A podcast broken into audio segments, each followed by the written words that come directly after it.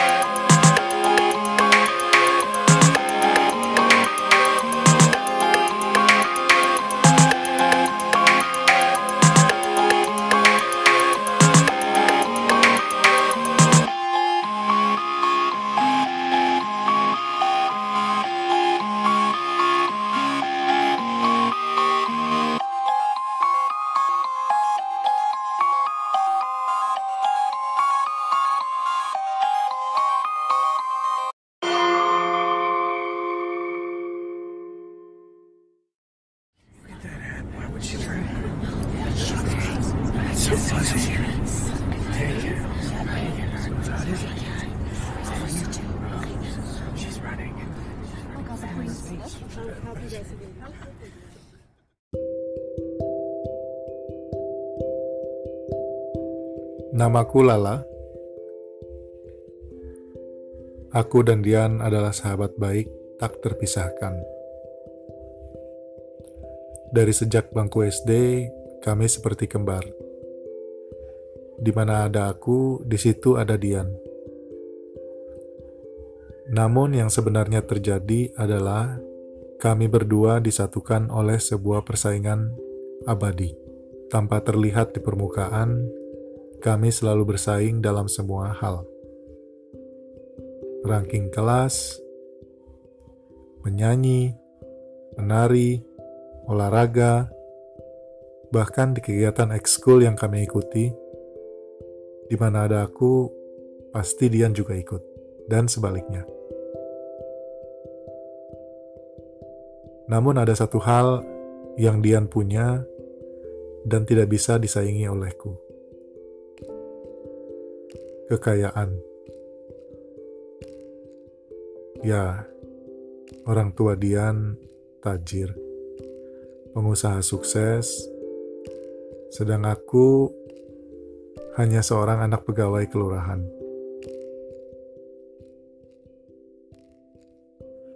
Walau sebenarnya Perbedaan itu tidak menghalangi kedekatan kami, karena Dian tidak pernah memamerkan kelebihannya itu. At least tidak sampai waktu itu. Kami selalu bersekolah di tempat yang sama, di kelas yang sama, sampai SMA. Namun, persaingan di antara kami menjadi tidak seimbang di akhir-akhir masa SMA. Prestasi dan ketenaran Dian melesat meninggalkanku di semua bidang. Di akhir tahun ketiga SMA, Dian mulai ke sekolah diantar sopir, sedangkan aku tetap naik angkot. Nah, kekalahan-kekalahan ini tentu saja membuat aku kesal sendiri. Walau aku masih dekat dengan Dian, tapi perasaan selalu kalah ini merubah cara pandangku kepada Dian. Sepertinya tidak ada kesempatan bagiku untuk bersaing. Setelah lulus SMA, kami pun akhirnya pisah kelas saat mulai kuliah. Beda jurusan aja sih sebenarnya kami masih dalam kampus yang sama. Saya masuk program D3 Sekretaris, Dian S1 Akuntansi. Ya, tentu saja saya ambil D3 karena alasan biaya. Dari mulai ospek, perkenalan mahasiswa baru, hingga saat kami sudah memasuki tahun kedua kuliah, saya masih berada di bawah bayangan Dian. Bahkan kalau boleh dibilang, saya semakin terpuruk. Rasa percaya diri saya selalu hilang saat Dian berada di sekitar saya. Walaupun dia itu sahabatku.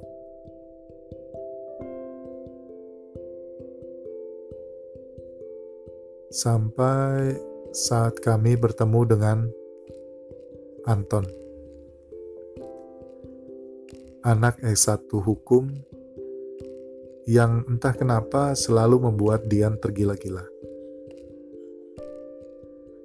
Menurutku, Anton bukan tipe cowok yang baik untuk dipacari. Kalau kalian mengerti maksudku. Memang dia aktif di tim olahraga, tenar, dan tajir. Walau seangkatan dengan kami, tapi dia sudah terkenal di bidang gonta-ganti pacar. Di tahun pertamanya, dia sudah pacaran dengan beberapa cewek senior kami yaitu tadi populer dan tajir. Tentunya Dian tidak memperdulikan semua itu. Semua fakta yang aku berikan tentang Anton bagaikan bumbu masak yang menjadi penyedap lamunannya. Semenjak aku kenal Dian, baru kali ini aku lihat dia madly fell in love sama seseorang. Sampai kayak gitu. Walaupun dia sendiri belum bergerak menunjukkan apa-apa. Ya, masih dalam tahap mengidolakan kali ya. Atau cem-ceman. Aku yang bosan mendengar dan melihat kelakuan Dian yang setiap hari tak putus-putusnya membicarakan Anton sebenarnya sudah kesal sejak lama. Dian akhirnya sedikit menjauh karena aku selalu menghindar saat diajak bicara masalah itu lagi. Masalah yang sama yang sudah berbulan-bulan diulang-ulang. Ya, itulah awal keretakan hubungan kami. Dian kemudian masuk ke grup cewek kampus yang lumayan tenar dan meninggalkan aku begitu saja. Beberapa kali malah seakan dia nggak melihatku saat di kantin dan waktu pulang kuliah.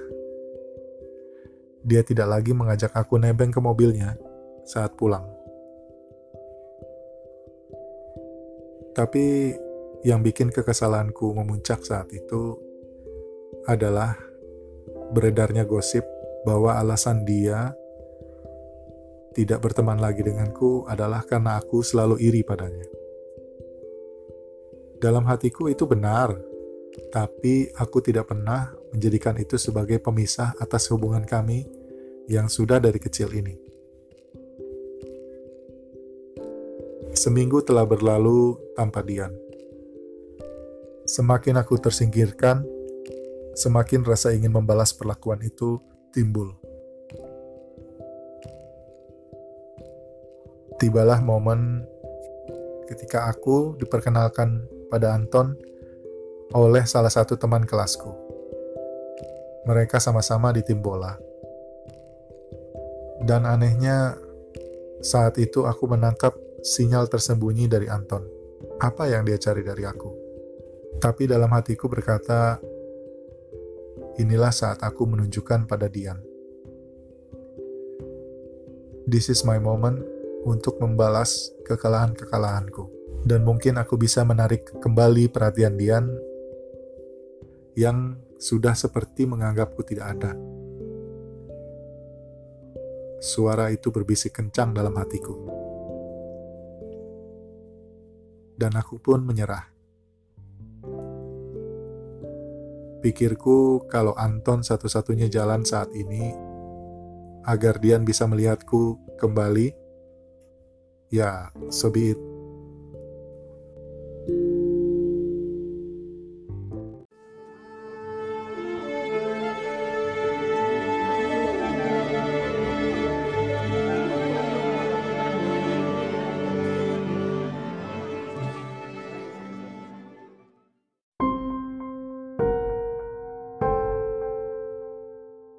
Aku dan Anton makin sering ketemu. Dan aku sengaja agar selalu bisa terlihat oleh Dian. Sikap Dian kepadaku mulai mencair, dan dia mulai menyapa dan bertanya-tanya. Ya, tentu saja pertanyaannya, ada apa aku dengan Anton? Kenapa aku sering ketemuan dengan dia? Dia orangnya kayak gimana? Dan pertanyaan-pertanyaan seputar Anton. Karena berpikir rencanaku berhasil, makin hari makin senang aku bermain dengan perasaan Dian. Makin aku mendekat dengan Anton. Karena ternyata dialah sumber kekuatanku menaklukkan Dian.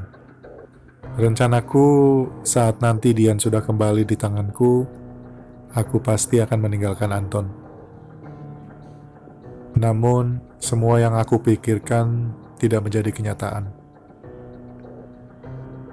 Semua rencanaku hancur berantakan.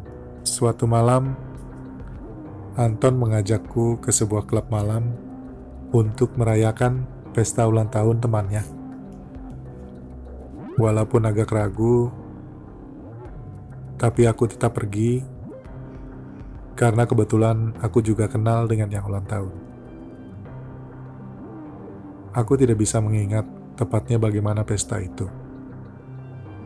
Yang kuingat hanya suara musik yang terlalu keras, tempat yang gelap, tapi lampu laser yang sangat menyilaukan di dalam. Betapa kagetnya aku saat terbangun esok harinya. Aku berada di sebuah kamar hotel bersama Anton. Aku terbaring tanpa pakaian dan masih dalam pelukan Anton. Kurang ajar kau Anton. Bentakku sambil mengumpulkan baju-baju yang berserakan dan bergegas keluar kamar hotel. Anton meminta maaf dan berjanji akan bertanggung jawab. Asal aku tidak bilang siapa-siapa. Sambil berlari, aku tersadar. Ternyata itu yang diincar Anton. Keperawananku. Ternyata kami sama-sama punya agenda sendiri. Betapa hubungan kami hanya sebuah sandiwara. Setelah kejadian itu, Anton yang ketakutan akan akibat dari kelakuannya terus mengejar aku. Sedangkan aku terus menghindar. Sempat berpikir untuk lapor polisi. Tapi bagaimana harus bilang ke bapakku?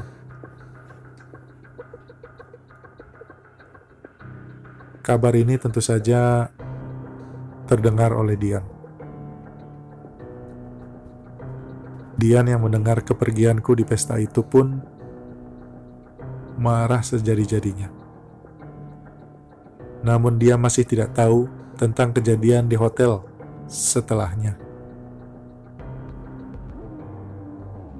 Setelah sekian lama berdebat, aku dan Dian akhirnya berdamai dan bersepakat melupakan Anton sementara.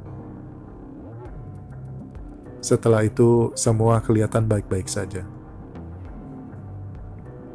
Sampai kurang satu bulan berselang,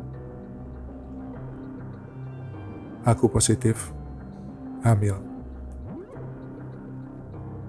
Kejadian ini tentunya mengubah semuanya. Aku terpaksa minta pertanggungjawaban Anton. Dan dengan terpaksa, dia pun setuju mengawiniku. Dan semua terjadi dalam satu bulan kemudian. Bagaimana dengan Dian? Saking marahnya dia padaku, dan tentunya malu akan pengkhianatanku, dia keluar dari kampus dan pindah keluar kota. Semenjak itu, tidak ada kabar lagi tentang Dian. Aku yang tidak pernah mencintai Anton, sekarang telah kehilangan teman kecil. Dengarkan aku, Dian. Aku dan Anton sudah cerai setelah dua tahun pernikahan kami.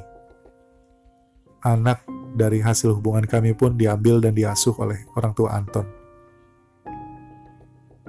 Sementara aku sambil bekerja, aku meneruskan kuliahku yang tertunda waktu itu satu tahun lagi.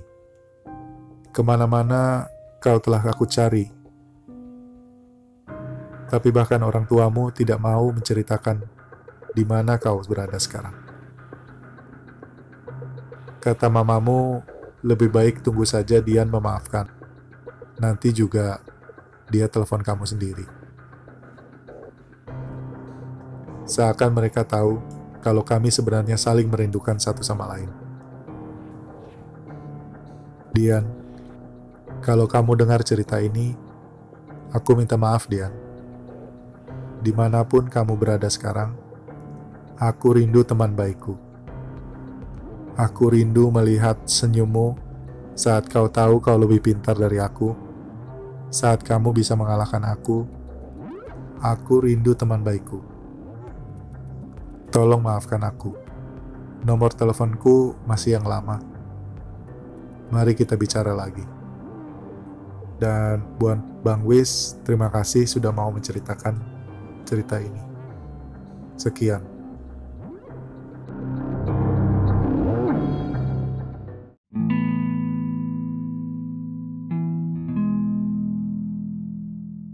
Iya, teman-teman Whisperer,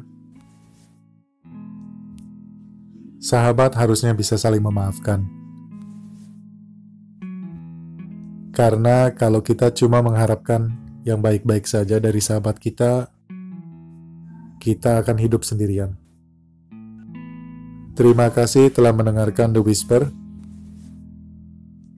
Saya Bang Wis dari tim MD 2020 untuk podcast The Whisper. Jangan lupa kunjungi IG dan Twitter kita The Whisper underscore podcast. Nantikan cerita selanjutnya dan tetap dukung podcast ini. Terima kasih. Until next time, ciao, ciao. Ciao. Until next time, ciao. Ciao. Ciao. Ciao. Until next time, ciao. Ciao. Ciao. Dukung podcast ini. Terima kasih. Until next time, ciao.